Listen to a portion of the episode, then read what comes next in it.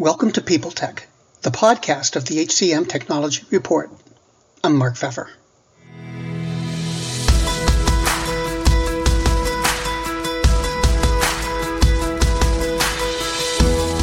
My guest today is Brent Weiss, the Senior Director of Product Management for Data Cloud Analytics at ADP. Data Cloud allows even users without analytics expertise to answer business questions, then share what they've learned with others. We're going to talk about how data is used today, the role of innovation in analytics, and more on this edition of People Tech. Hi, Brent. Thanks for joining us. So, obviously, it's been an interesting few years for the business world with COVID and all. How did the pandemic impact Data Cloud?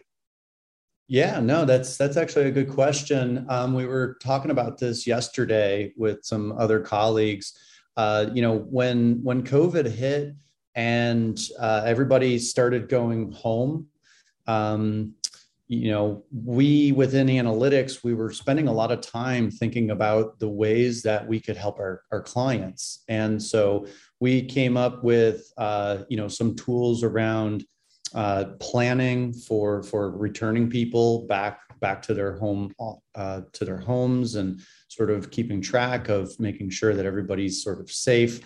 Um, you know, we we issued some analytics around uh, PPP reports, uh, some analytics around uh, tax incentives that they were offering uh, businesses. Uh, but the the most impactful one was the return to work analytics. So while we were in the middle of, of COVID and a lot of uncertainty, eventually we knew people were going to want to come back to the office. And so, you know, employers were going to have to work through that because at that point, you had not only some people who might be sick and generally unavailable, but then you had other employees who would have extenuating life circumstances right? You might have children or um, you know elderly parents who uh, otherwise need some support. And if these other support systems like schools are closed then that's going to impact the employee's ability to return to work. Hmm. and so what we did was we came up with a return to work survey and uh, that was easily uh, configurable launched within our mobile devices where em- employers could launch those to their employees and just ask some basic questions around uh, whether or not they're available to return back to, to, to the office um, and provide some additional information around um, what what might be kind of holding them back. And so uh, we've subsequently developed that and released it and gotten some some pretty good usage out of that. We still have it; it's still active today. Uh, it's been extended with you know evidence of, of booster shots and vaccination status and things like that. So um, you know it, that's really a testament of the role of analytics and how it's helping businesses sort of work through these times in order to get back to normal. Hmm. No, you know what you were just talking about with you know analytics being used more commonly, I guess, uh, among business. Do you do you think users have become more sophisticated in their use of data in Data Cloud um, since it was first launched? I think in general, um, yes. There, there are some power users who are becoming increasingly sophisticated, but um, there's still a good number of clients who are still, um, you know, kind of pretty basic.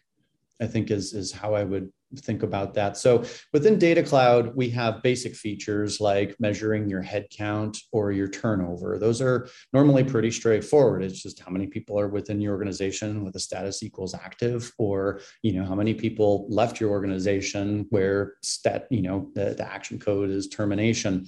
Uh, those are usually pretty easy for users to wrap their heads around. Doesn't require a lot of training or or education.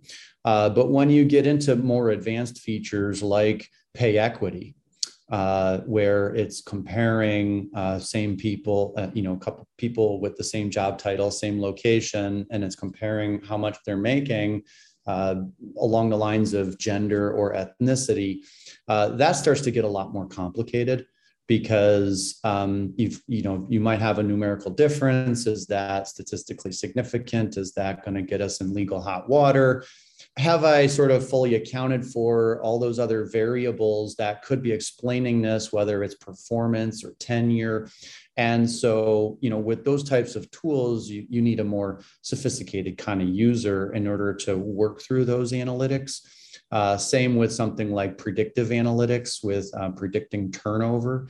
Um, you know, you, you, it's it's it's one thing just to look at the user interface and get a bunch of predictions of who you think is going to leave, but it's another thing to then kind of understand what the model's doing, trust the model, be able to explain it to others, to get them to trust it, to start making some decisions, right? Just because we say, hey, Mark's going to leave within the next year the solution might be, well, let's give Mark a pay raise.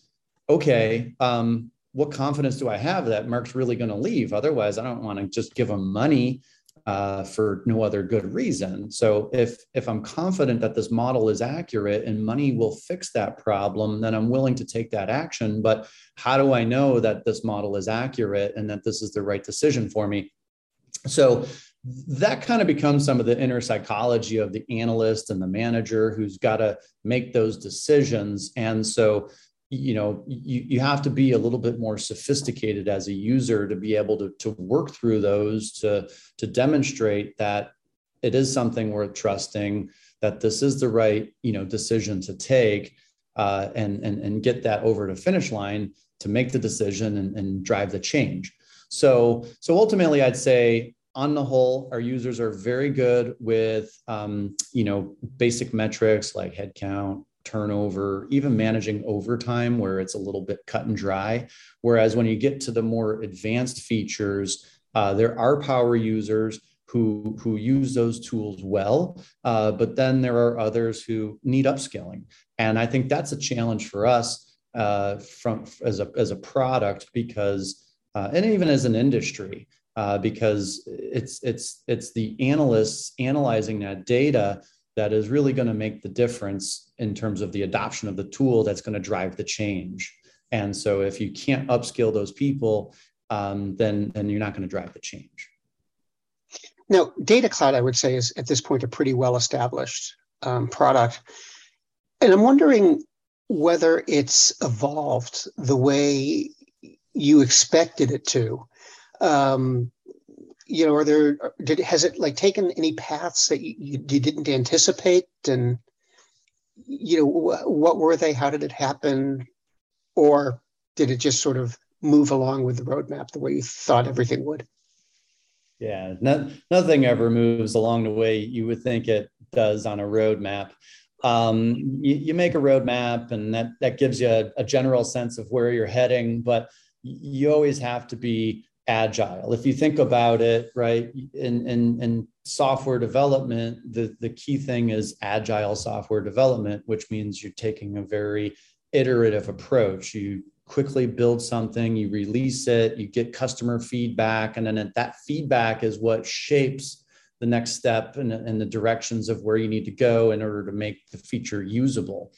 Um, when you embrace agile, right, that kind of is a, a, a, a, little bit of a conflict with this concept of a roadmap. A roadmap almost has more of a waterfall kind of a mindset, which presumes you you know where you're going, you know how everything's going to play out, and you can plan that down to the details for what the whole year, next couple of years is going to look like and and we we do both of those things for sure. We balance it but the reality is we'll we'll declare the roadmap uh, which is very customer driven.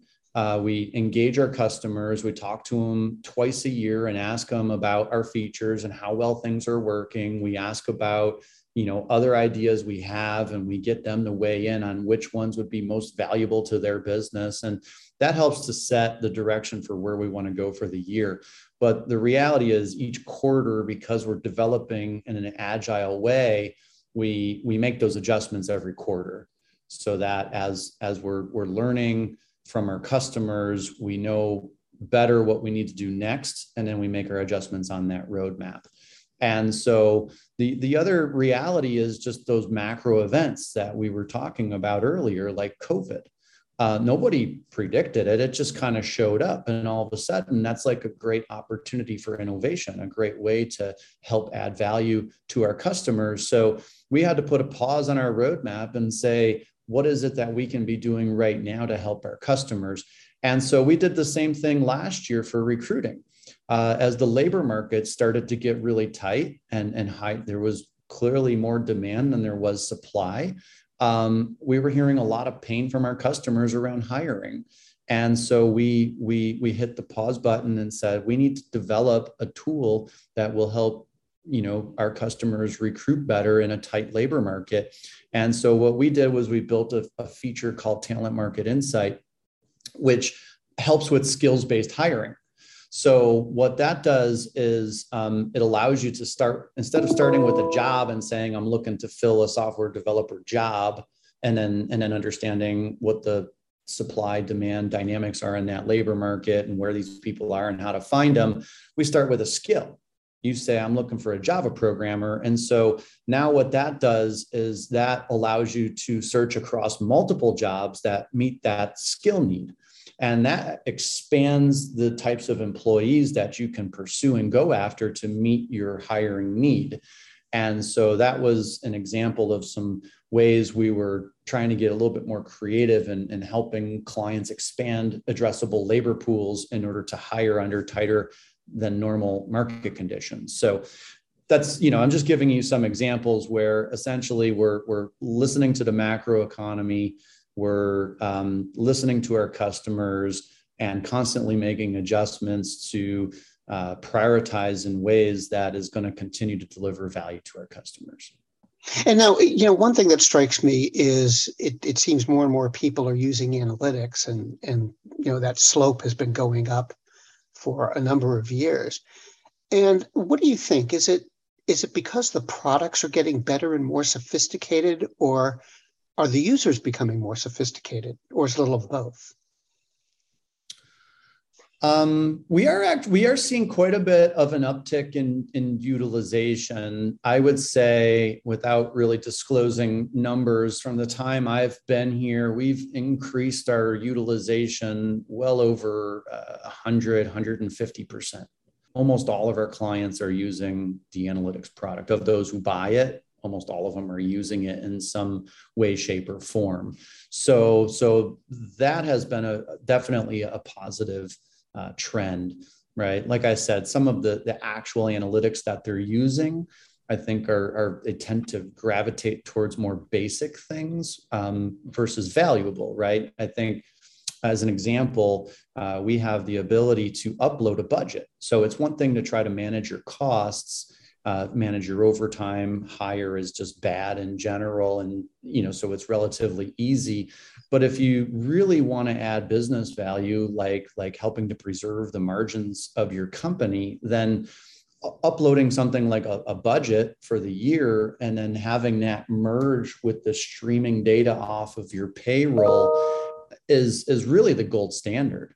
That that's a way to transform your business um, but we don't have a lot of people really using that functionality and so that's that's a bit of a vexing challenge for us because we know we're sitting on something that's highly valuable to our clients but mm-hmm. yet we we're not getting them to adopt that technology so we're taking a look at it but but that's kind of just a little bit of my my reaction where we have more people using it but there's still a lot more opportunity for them to use the, the, the more sophisticated features that add more value. Then the other thing that's kind of on my mind is using things in a digital way. We still have a lot of people they're just they're, they're downloading this stuff and dropping it into powerpoint. And mm-hmm. once you take it out of that digital format um, it becomes a manual exercise of, of crossing that finish line. It makes it it makes it harder to refresh the data, and it makes it a higher effort to repeat the analysis. So you're breaking the flow state of analytics. And so if you want to get to this sort of you know Moneyball kind of scenario for for the industry where stuff's just kind of there and you're making decisions in real time or almost like a minority report you're getting you know real-time analytics it's like you have to stay in a digital format. You have to stay within the analytics ecosystem uh, and then share and distribute from there. So so we we believe that that is really the best way to deliver value for our customers, but we're not seeing the adoption of those channels as much as we'd like. So those are areas where we're focusing. Do you love news about LinkedIn, Indeed, Google, and just about every other recruitment tech company out there? Hell yeah. I'm Chad. I'm Cheese. We're the Chad and Cheese Podcast. All the latest recruiting news and insights are on our show, dripping in snark and attitude. Subscribe today wherever you listen to your podcasts. We out.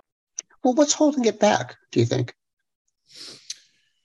Uh, I think part of it is is the the users themselves and and the sophistication and the comfort with that. Um, you've got a lot of users that they're uh, very comfortable in things like Excel uh, they can see the numbers. They can kind of manipulate them themselves. So, so they start with the tool, then they try to pull it out, and then they kind of manually work the rest of it through. And so that's that's where we're really paying attention to a lot of our user journeys to introduce a lot more flexibility into the user experience so that we can meet their needs uh, within the tool ecosystem to encourage them to stay. Um, and then, you know, the other piece may be that, uh, you know, some people, this is this is how they add value. So, so for some clients, they're like, hey, I run I run a turnover report, and they might conflate, you know, activity with value.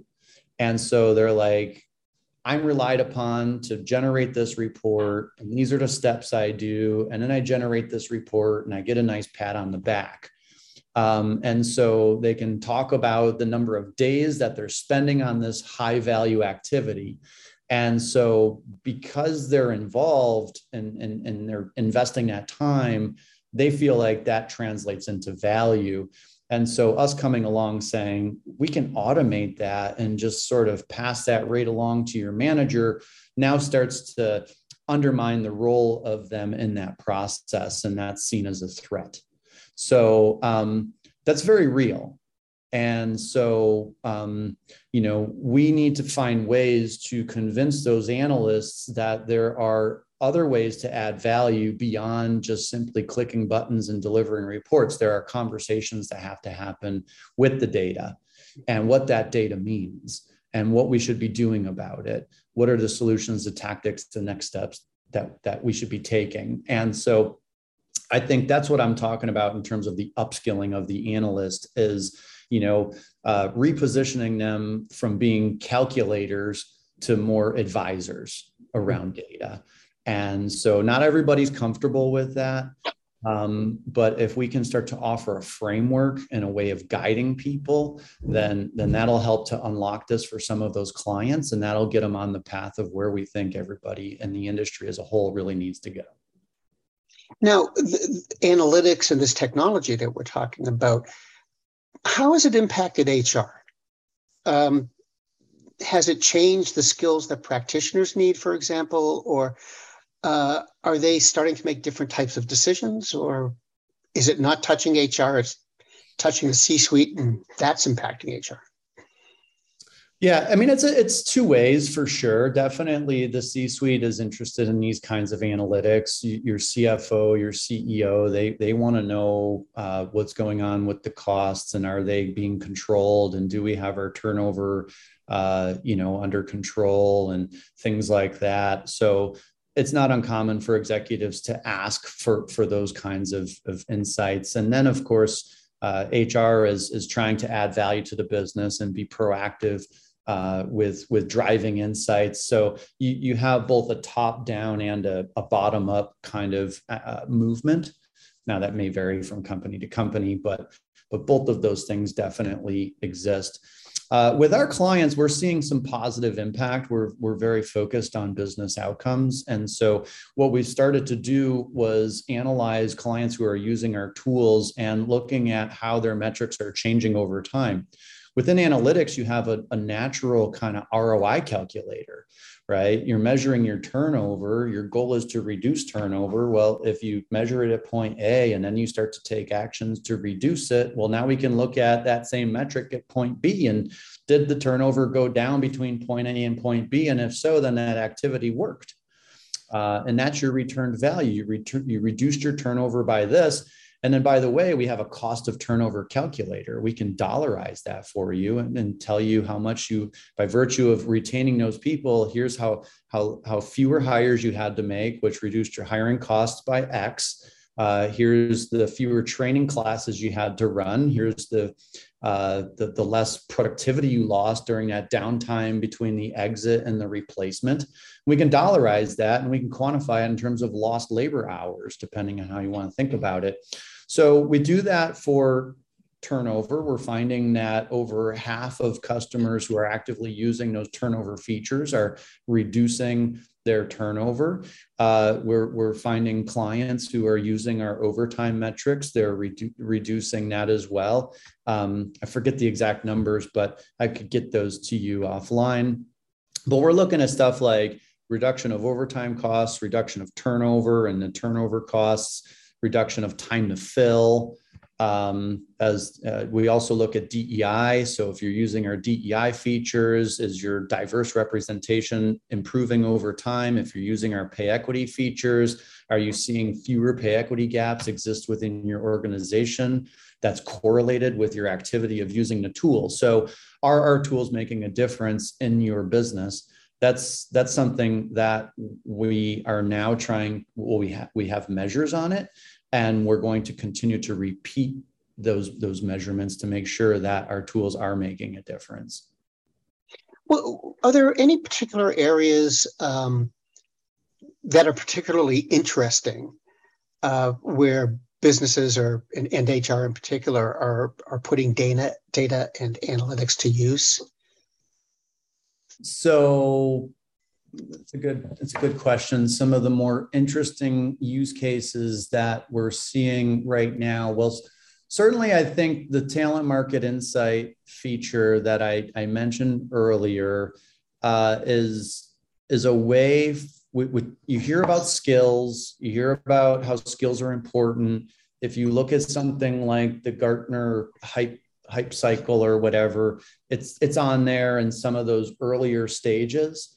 Uh, and I think that we, as an industry, intuitively know that we, um, you know, skills is the way to uh, manage workforce, to think about your hiring, because that's really the thing you need. That's the capability that you need. And so going a little bit more granular than jobs gets you a, a better level of precision uh, that, that gives you better guidance on who you need to hire, creates more flexibility in terms of career opportunities for employees, things like that.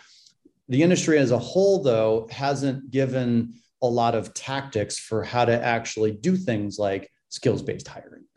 And so with talent market insight, that's that's our attempt to try to operationalize some of these ideas and give users ways of, of playing with this this intersection of jobs and skills to understand how that that touches specific employees in that external labor market to give you a sense of um, you know if i'm if i'm looking for somebody with with java skills and agile skills how much does that reduce my addressable labor market versus just looking for somebody with java skills so, so it allows you to kind of like analyze the more specific I get with my skill requirements, how much am I reducing how many people might have this thing that I could go after? So it encourages this concept of, of play where you hmm. can kind of play with the user interface, you know, adding skills, removing skills,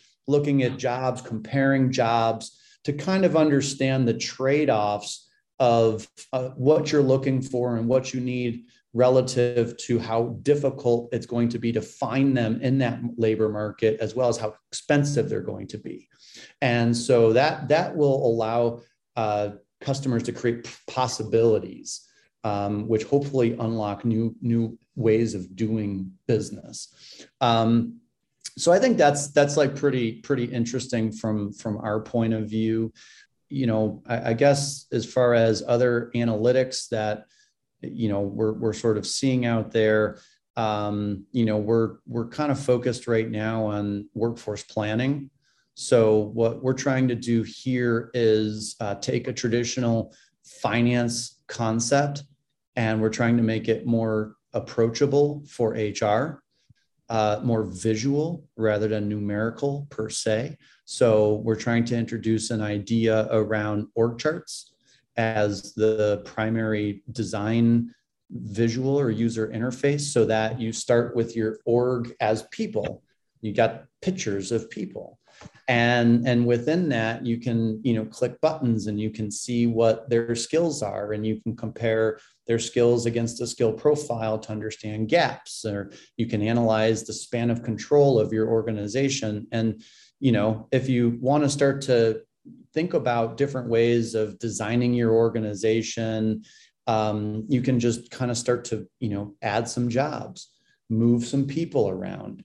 And it by virtue of doing that it just starts to create these planning scenarios. Nothing is binding. You're just sort of playing around on the screen exploring possibilities different ways of running your business and so we we want to make that very visual and, and simple because we think it'll facilitate conversations between hr and the business but it's also a very simple and easy uh, interface that is um, less intimidating, right? When you give HR people a big spreadsheet, they start to shut down and say that's that's kind of the finance domain. So so that's where we're trying to simplify it so that it becomes more approachable, and then that that allows our our users to add more strategic value to the business.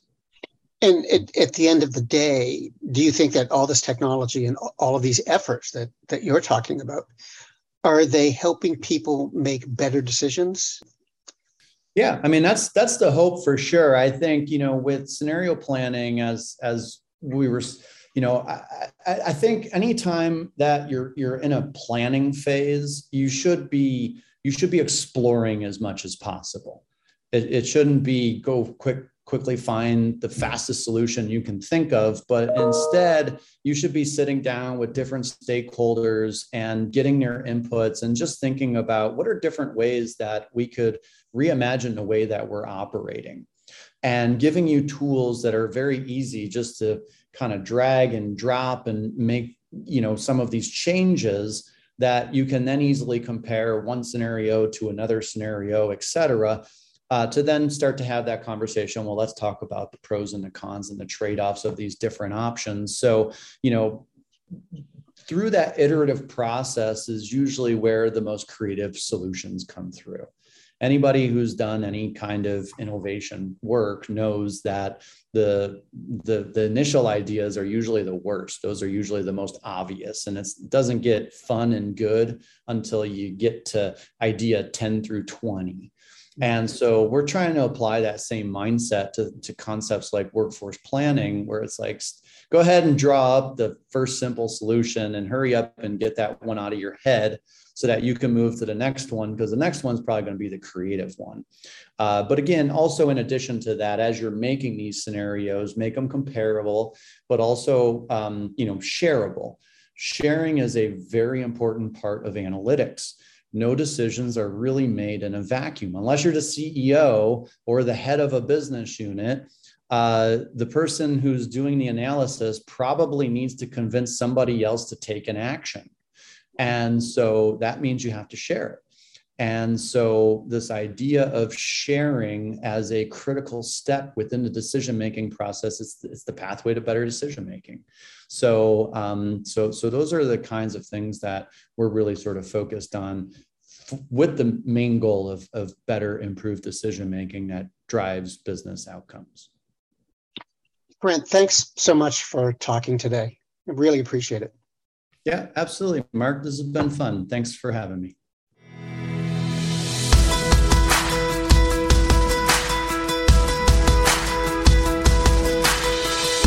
My guest today has been Brent Weiss, the Senior Director of Product Management for Data Cloud Analytics at ADP. And this has been People Tech, the podcast of the HCM Technology Report. We're a publication of Recruiting Daily. We're also a part of Evergreen Podcasts. To see all of their programs, visit www.evergreenpodcasts.com. And to keep up with HR technology, visit the HCM Technology Report every day. We're the most trusted source of news in the HR tech industry. Find us at www.hcmtechnologyreport.com. I'm Mark Feffer.